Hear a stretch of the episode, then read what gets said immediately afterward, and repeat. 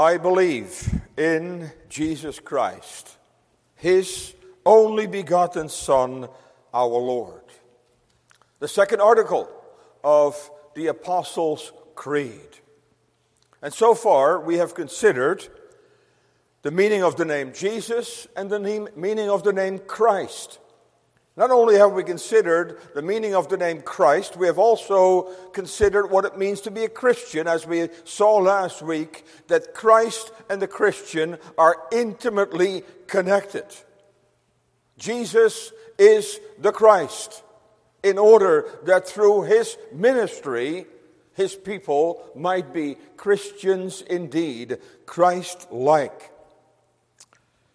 And now we have two more names to consider, two more aspects of the uh, identity of the unique identity of the Lord Jesus Christ. Namely, that he is the only begotten Son of his Father, and secondly, that he is the Lord, the Redeemer of his church. And so let's turn to Lord's Day 13 of our Heidelberg Catechism. Lord's Day 13. And there we read in question 33 Why is Christ called the only begotten Son of God, since we are also the children of God? The answer is because Christ alone is the eternal and natural Son of God. But we are children adopted of God by grace for his sake. Question 34 Wherefore callest thou him our Lord? The answer is because he hath redeemed us, both soul and body, from all our sins, not with gold or silver, but with his precious blood, and hath delivered us from all the power of the devil, and thus hath made us his own property. And thus, the unique identity of Jesus Christ, the only begotten Son of God and the Lord and Savior of his church. The question itself, congregation, is an intriguing one. Because what the Catechism here highlights is that Jesus Christ is the Son of God, and yet God's children also are the sons and daughters of the living God. Why then is Christ called the only begotten Son of God? Then the Catechism, in very simple and yet profound language, highlights the very unique identity of the Lord Jesus Christ. But what's beautiful about this answer is how it establishes the intimate connection between the fact that Jesus Christ is the only begotten Son of God and that God's children are the adopted sons and daughters of the living God. Because it is remarkable, as we will see, that the eternal Son of God is the one through whom fallen sons and daughters of Adam can be the sons and daughters, the children of the living God. So, first of all, let's focus on this statement that Christ alone is the eternal and natural Son of God. In the most well known text of the Bible, this mystery is addressed. God so loved the world, God the Father so loved the world that he gave his only begotten Son, that whosoever believes on him would not perish, but have eternal life. In John 1, verse 14, where we read about the mystery that the Word was made flesh, it states in parentheses that we, are be- we behold him and we behold his glory as the only begotten of the Father. And there are several other passages where that language is used. One of the most famous, of course, Psalm 2. Psalm 2, where God is speaking and where he says about his son, This day have I begotten thee. So, what is meant by the expression that he is the begotten Son of God? Now, I know, boys and girls, this is not an easy subject tonight. I hope that your moms and dads will later be able to explain to you in some ways what I'm trying to say tonight. But let me just try to explain to you, first of all, what do we mean by begotten? Well, the best way to explain it to me is to focus on your relationship with your dad. You know that your relationship with your dad is a very special one. And you realize that you are here because of your dad. If it wasn't for your dad, you would not be here. And so you, as a child, have been begotten by your father and by your mother. That means that you, as, as, as a human being, as a child, has come into existence because of your father and your mother. And that's what makes that relationship so very special. There's a very special love relationship between your parents, between your father and mother, and between you. A very special connection that you have with them. And because of that special connection, you also, in some ways, resemble them. It's obvious, in some ways or another, that you are a child of your parents. Now, it's that word which is a, somewhat of an old word, but it's that word that is used here to describe the special relationship between God the Father and between God the Son. Not only are they equal in terms of their Godhead, which we have confessed also by way of our Athanasian Creed, but there is a very special relationship between them. Only of the Son it is true that He is begotten. So, what does that mean? Congregation, I have to confess to you that it's beyond my capability to really explain that to you. But one thing it does mean, and one thing God wants us to know, that's clear. That the relationship between him and his son is a father son relationship. And that the son, as the second person of the Trinity, as it were, eternally comes forth out of his Father's heart and out of his Father's bosom. And that the Father, as Christ said himself, has given to his Son to have life in himself. And this is an eternal thing. The, the, the, the, the generation of the Son, this is something that has never begun and will never end from all eternity, from eternity past to eternity future. The Father will always be begetting His Son. And more I cannot say, except this that this really defines for us what the Trinity is all about. That means that the Trinity, as other theologians have said, not original with me, that the Trinity is the original family. The Trinity is a father son relationship. A relationship in which the Father and the Son, as two distinct persons, are united in an unspeakable bond of love in the Holy Spirit. That's why we just confessed it again of the Holy Spirit. That only of the Spirit it is true that He proceeds. He proceeds from the Father and He proceeds from the Son. As I, have explained to you before, and I will do it again. So, what that means, that the Trinity is this very special love relationship. And you know that in every love relationship here on earth, and our love relationships between husbands and wives, between parents and children, are but a faint reflection of that everlasting love relationship between the Father and between the Son. And so it is the Father who, in the Spirit, fully communicates himself to his Son. And it's the Son who, in the Spirit, fully communicates himself to the Father. And so, in the Spirit, the Father and Son are united together. In the Spirit, The Father fully knows His Son, and the Son fully knows the Father.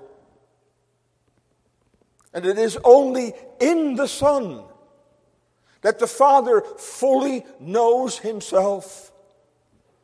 Because in the Son, the Father beholds the perfect image of Himself. That's why the Apostle writes in Hebrews 1 that the Son, who has come in the fullness of time, by whom the Father has spoken, the Son is the brightness of His glory and is the express image of His very person. that's why the Gospel of John begins by addressing that blessed and mysterious relationship. In the beginning was the Word, and the Word was with God, and the Word was God. The Word was with God. The Word was face to face with God. And then immediately tells us something about the very unique identity of the Son. Because why is it? And again, I, I tremble when I speak of this. Why is it that God eternally begets his Son with an eternal begetting? Why is it that eternally the Son, as it, for, as it were, comes forth from his Father's bosom? Because God has eternally purposed that he would reveal himself in his Son. The Son is the person of revelation. That's why he is called the Word.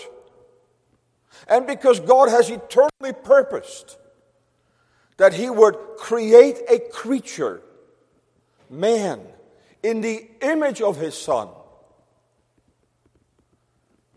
And so God's purpose, God's eternal purpose, Everything that God has ever purposed and everything that He has ever done and will do, it all revolves around His Son.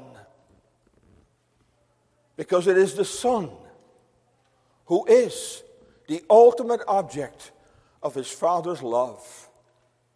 Oh, the Father, as He beholds Himself in His Son, is filled with infinite and unspeakable love for his son. That's why the Catechism says that he is the, he alone is the eternal and natural Son of God. And let me just lead, let Scripture speak for itself.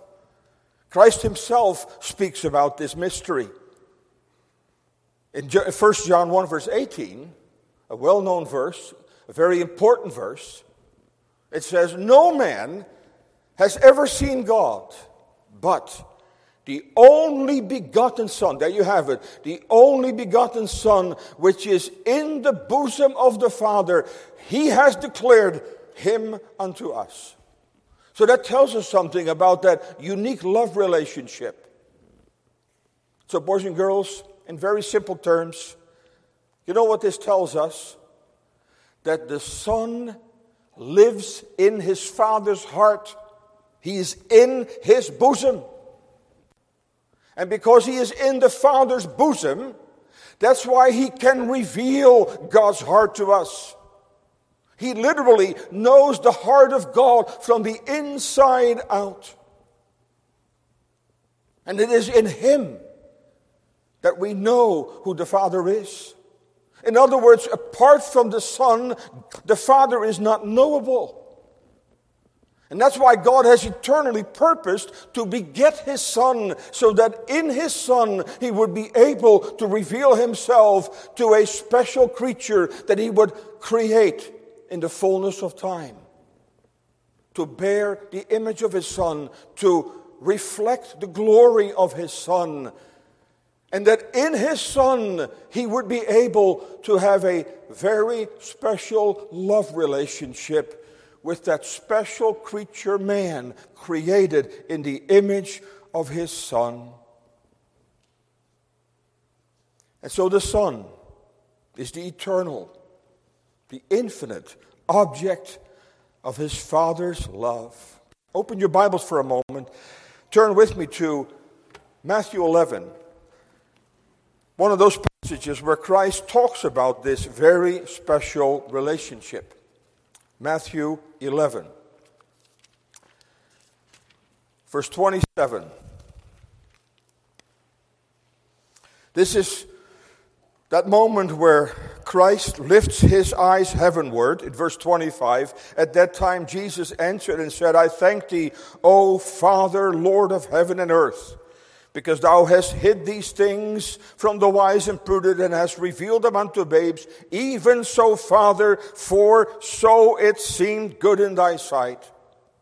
So here we have a, we have a glimpse in that special communion, that loving communion between Father and Son, as we see here. And then notice what he says about their relationship.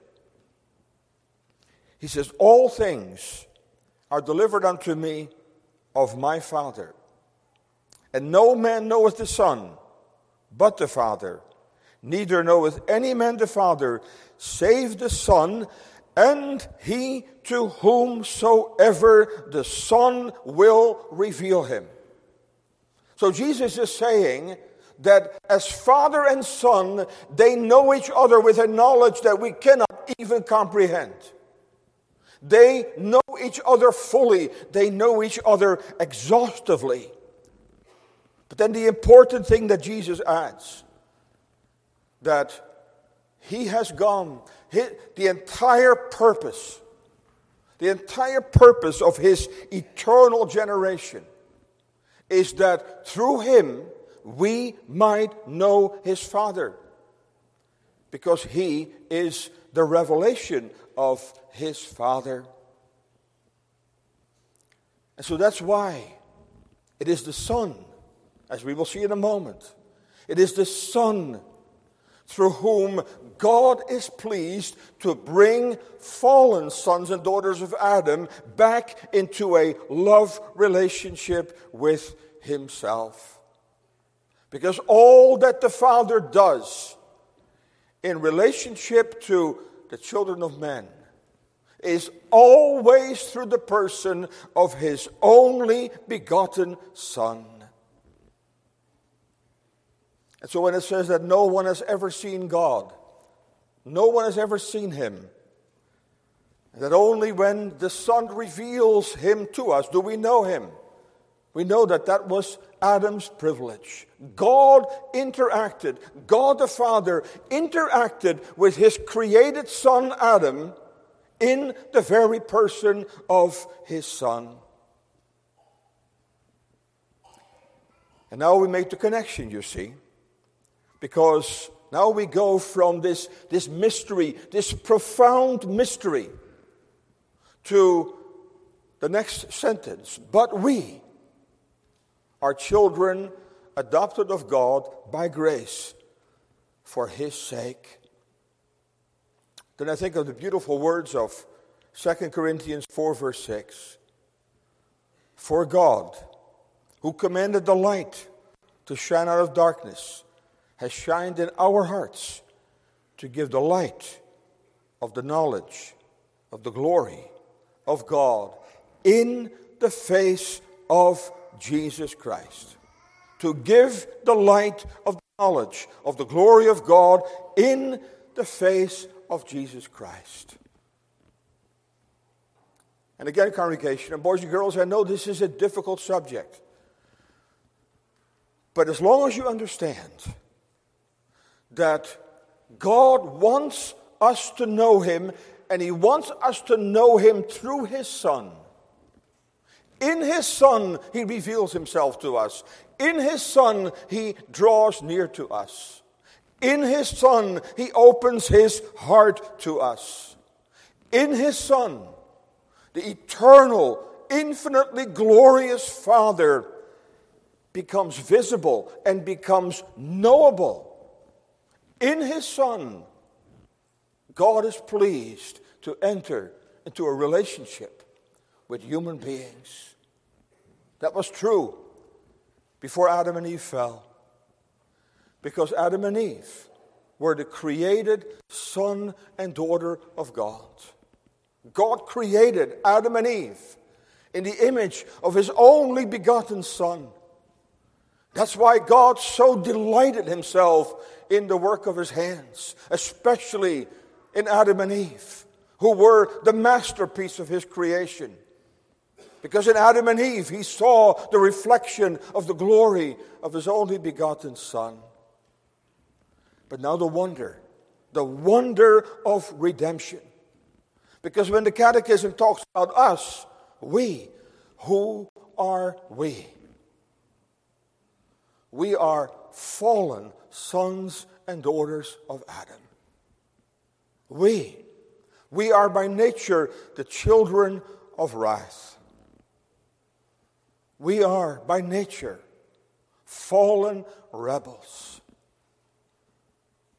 We are by nature living a life divorced from our Creator. But now the wonder, you see, that God has purposed not only to create man in his image, but he has eternally purposed to bring fallen sinners, fallen sons and daughters of Adam, to bring us back to himself. And how does he do that? And how has he done that? He does that through his only begotten Son, the Lord Jesus Christ. But we, children of wrath by nature, utterly unworthy of such a favor. God has seen fit to bring us to Himself, to bring us into His family, to adopt us into His family. So the Bible uses that analogy of adoption repeatedly, especially in the New Testament. And you know, today when a child is adopted, when the price has been paid, and the papers have been signed, that child becomes the legal child of that father and mother. But in the culture in which the New Testament was written, this was even stronger. From that moment on forward, a father who had adopted a child would never ever refer to that child as his adopted child. From that day forward, he would treat that child as his own. And that's what's behind this very precious word. And see, that's God's eternal purpose. That's why God has not purposed the salvation of angels. Why not? Why can angels not be redeemed? Why can angels not be part of God's family? Because angels were never created in the image of God's Son, but we were. In Adam, we were created in the image of God's Son. And precisely because the Father loves His Son and in all things aims for the glory of His Son, for that reason, you see, God has purposed that fallen sons and daughters of Adam who have lost that image, through Christ, through his only begotten Son, could be brought back into the family of God. And so God's children are God's adopted children. What a privilege that is. Congregation, there is no greater privilege on earth than to be a child of the living God. To be a child of God, to be an adopted son and daughter of God. And the Catechism makes it very clear that this is a miracle indeed. It says, by grace, for His sake. That means if we, by the grace of God, are a child of God, that means this is an utterly unmerited favor. There's absolutely no reason in you or me why we should be adopted into the very family, into the very household of God. And what a price had to be paid, congregation, to secure that adoption. The only way that that could take place the only way whereby an infinitely holy and glorious God could ever bring human beings back into his family is by sending his son into the world to pay the price for that adoption. You know that today, parents want to adopt a child, they have to go to great lengths. They often have to go to foreign lands.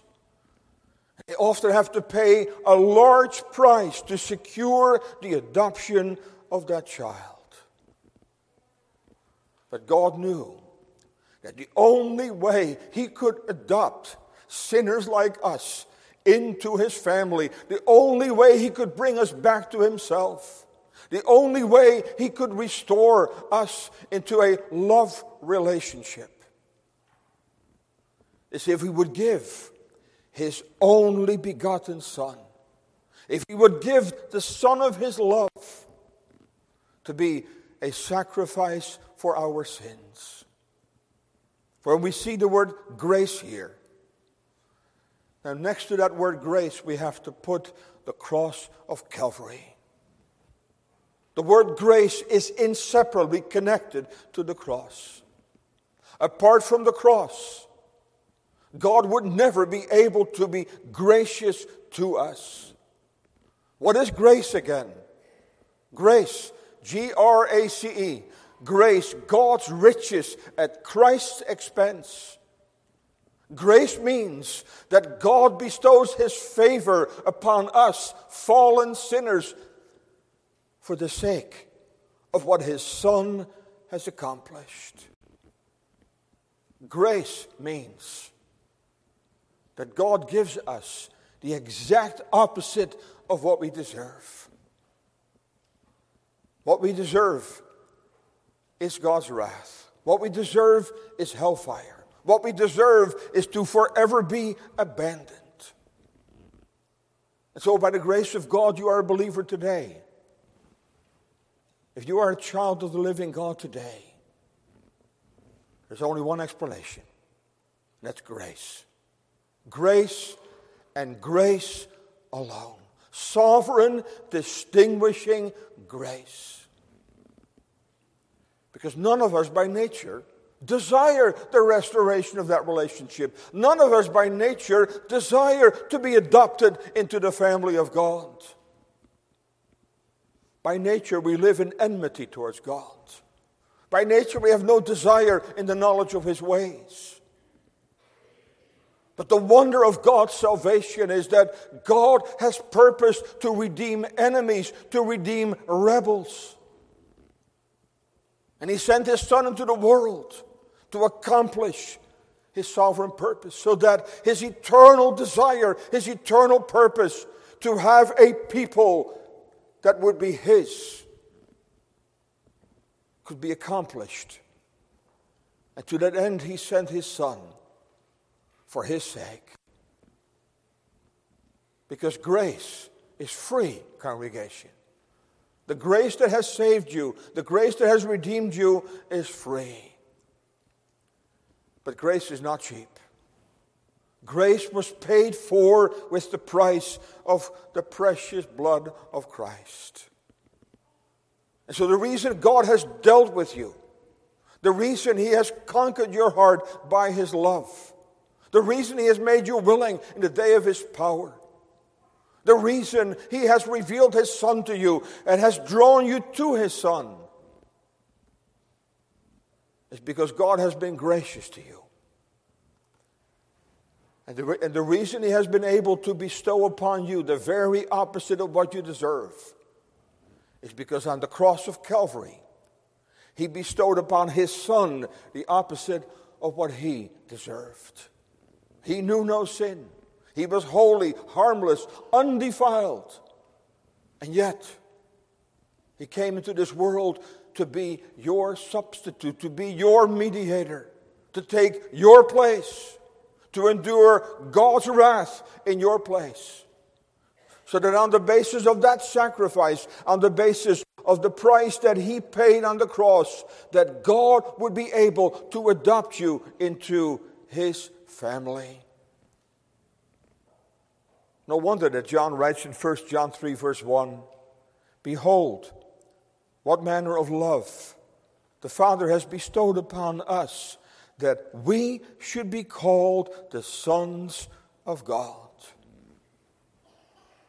Congregation, do you understand that? Do you understand something of that holy amazement?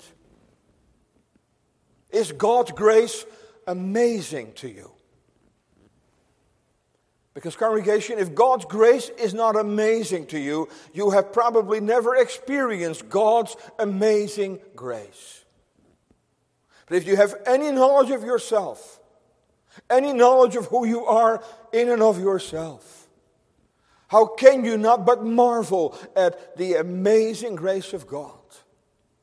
What manner of love the Father has bestowed upon us, John writes, that we, of all people, that we, that we should be called the sons of God. And so we can say that the eternal Son of God, listen carefully, that the eternal Son of God, the only begotten Son of God, has become the Son of Man in the fullness of time. Why? so that we, the sons of man, could become the sons and daughters of the living God. And so, God's purpose, God's eternal purpose, dear believer, was your adoption into His family. And that's why, let me reassure you, that God does not want his children to live in doubt about that adoption. God wants his children to know what he has bestowed upon them in Christ. And after all, the Holy Spirit is called the Spirit of adoption, who witnesses with our spirit that we are the children of God. So God wants his children to know how secure that adoption is. He wants his children to rejoice in the fact that Christ has accomplished everything for that adoption. That that adoption cannot ever possibly be canceled. Because that adoption is secure in the only and eternally begotten Son of God. So we could put it this way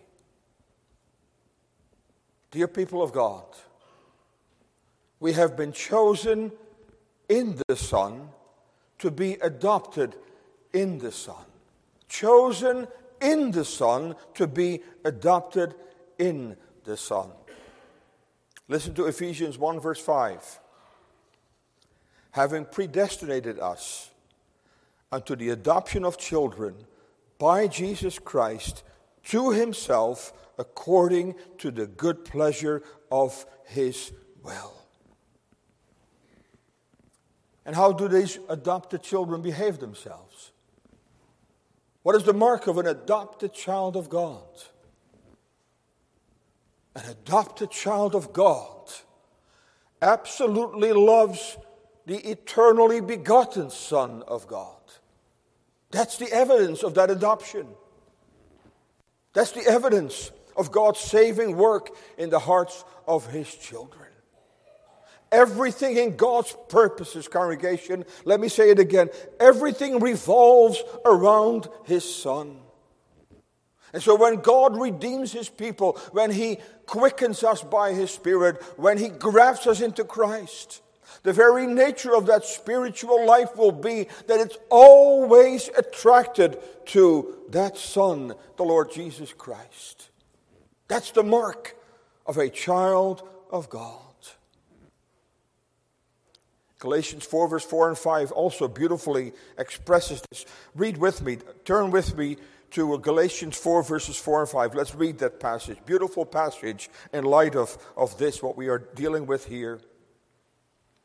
Galatians 4, verse 4 and 5. But when the fullness of time was come, God sent forth his Son. There you have it. Made of a woman, made under the law, to redeem them that were under the law, that we might receive the adoption of sons. Oh, congregation, what a privilege! What a privilege to belong to the family of God. That's why Christ is called our elder brother. He is a very unique brother. That's very clear from the language of the Catechism as well. But he is our elder brother nevertheless. If we belong to the family and to the household of God. What an unspeakable comfort that is to know that. Congregation, I, I can assure you, our understanding, our grasp of this is so primitive. We understand so poorly what it means to be a child of God. We understand so poorly what it means to be adopted into his household. We understand so poorly what it means that the Father delights himself in us, his people, for the sake of his only begotten Son. Because that's the amazing truth that the Bible tells us that the Father of his only begotten Son loves his adopted children with the love with which he loves his only begotten Son. Listen to John 17 23, the high priestly prayer. It says that the world may know that thou hast sent me, and then these beautiful words, and hast loved them as thou hast loved me. Do you hear that? Has loved them as thou hast loved me. And by the grace of God, you may be a child of you if you belong to those who love God's Son, for whom God's Son has become precious and altogether lovely, as the undeniable mark of your adoption. To think that He loves you he loves you with the same love with which He loves His Son. We cannot even begin to wrap our minds around that, what that means. That love that the Father has for His only begotten Son is eternal, it is infinite, it is incomprehensible. But, dear child of God, you are included in that love. The Father loves you with the same love with which He loves His Son. That's why what the Father loves to hear from you is Abba, Father. Abba, Father. Romans 8, verse 15. You have received the spirit of adoption, whereby we cry, Abba, Father. Oh, that sounds like music in God's ears. Reverently speaking, He waits for that, He longs for that. He longs for that you will so understand the gospel, that you will so understand what He has accomplished for you in Christ, that you will respond to His love and say, Abba, Father. Let no one ever tell you that that is a privilege only reserved for a very, very few. There's nothing more basic to an earthly family then the children freely call their father daddy, father. That's what earthly fathers long for. They wait for that little one to grow up and to, to recognize him and to begin to call him by that precious name that confirms that special relationship. That's what God longs for. That's why I said he does not want his children to live in doubt of their salvation. The goal of the ministry, our sacred task as ministers of the gospel, is to so proclaim God's word, so explain the gospel to you that you as a believer that you grasp all that God has accomplished in his son for you. That you grasp what it means to be an adopted child of God. To be eternally connected. That's it. To be eternally connected to the eternal, only begotten Son of God. That's what it means to be a believer. It's to be united. To be united to God's Son with an unbreakable and with an everlasting bond. So that the apostle can say boldly, Nothing, nothing can ever separate us from the love of God which is in Christ Jesus. Oh, dear believer, you are a child. You are an adopted child of God by grace for His sake. And now we wait for that day when we will fully enjoy what that means. That blessed future that awaits the adopted children of God.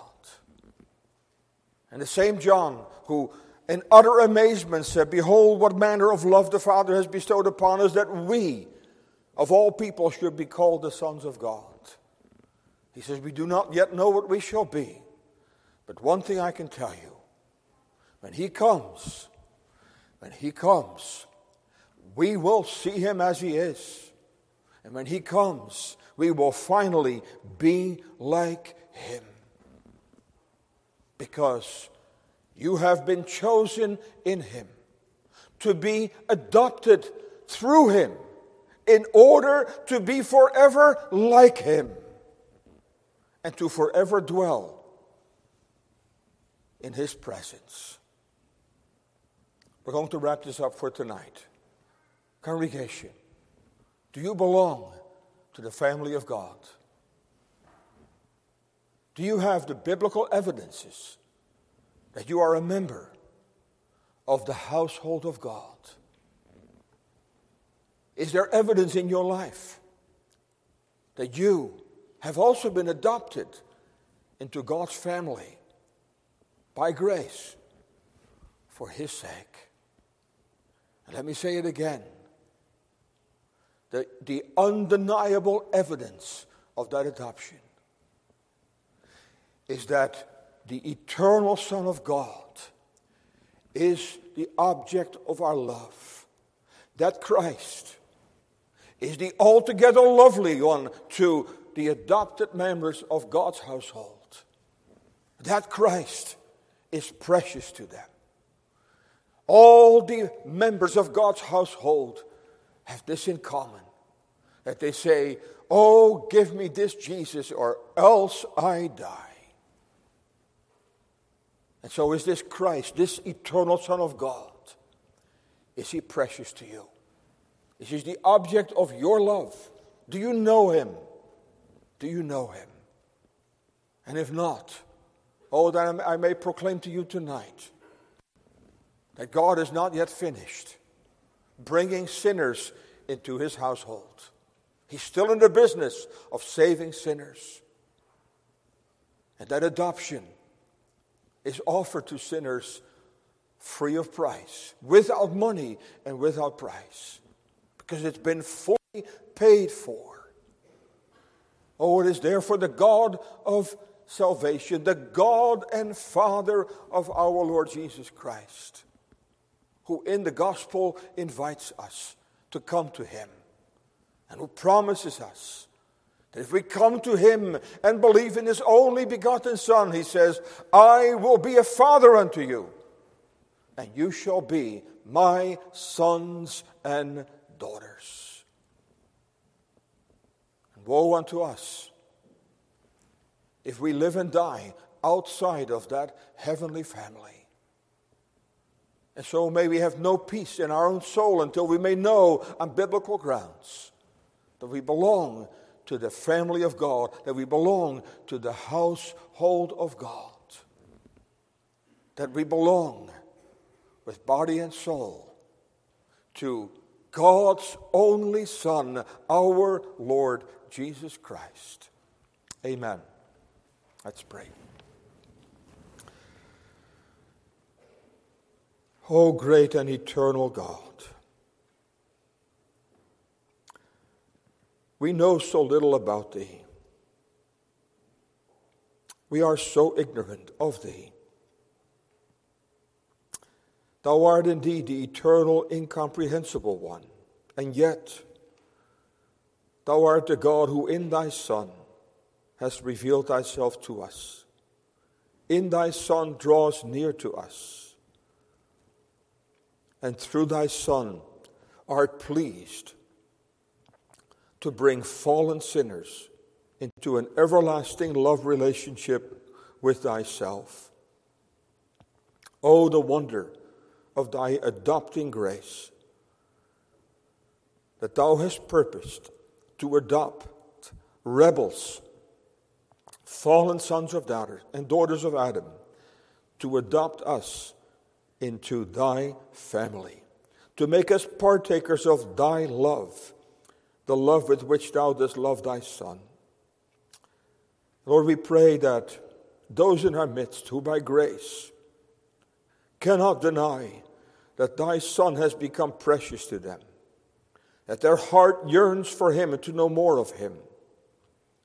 Oh, that they would rejoice in this glorious truth that they too belong to the household of God, adopted sons and daughters of God, all through thee, O Lord Jesus Christ, who declared on the day of the resurrection to Mary Magdalene, Tell my brethren that I ascend unto my Father and your Father my God and your God. And that so thy children also in our midst may live in the enjoyment of that extraordinary privilege, and that by grace we would respond to thy amazing grace revealed in Christ. Abba, Father. Go with us now in this coming week. Grant us what is needed in our daily calling. Bless our children in school. Keep us safely on unsafe roads. And gather with us again this next Lord's Day. And we pray, Lord, for the brothers who will be proclaiming thy word in my absence. Bless their ministry in the midst of our congregation. Forgive us our sins, both in speaking and hearing. We ask it in Jesus' name. Amen.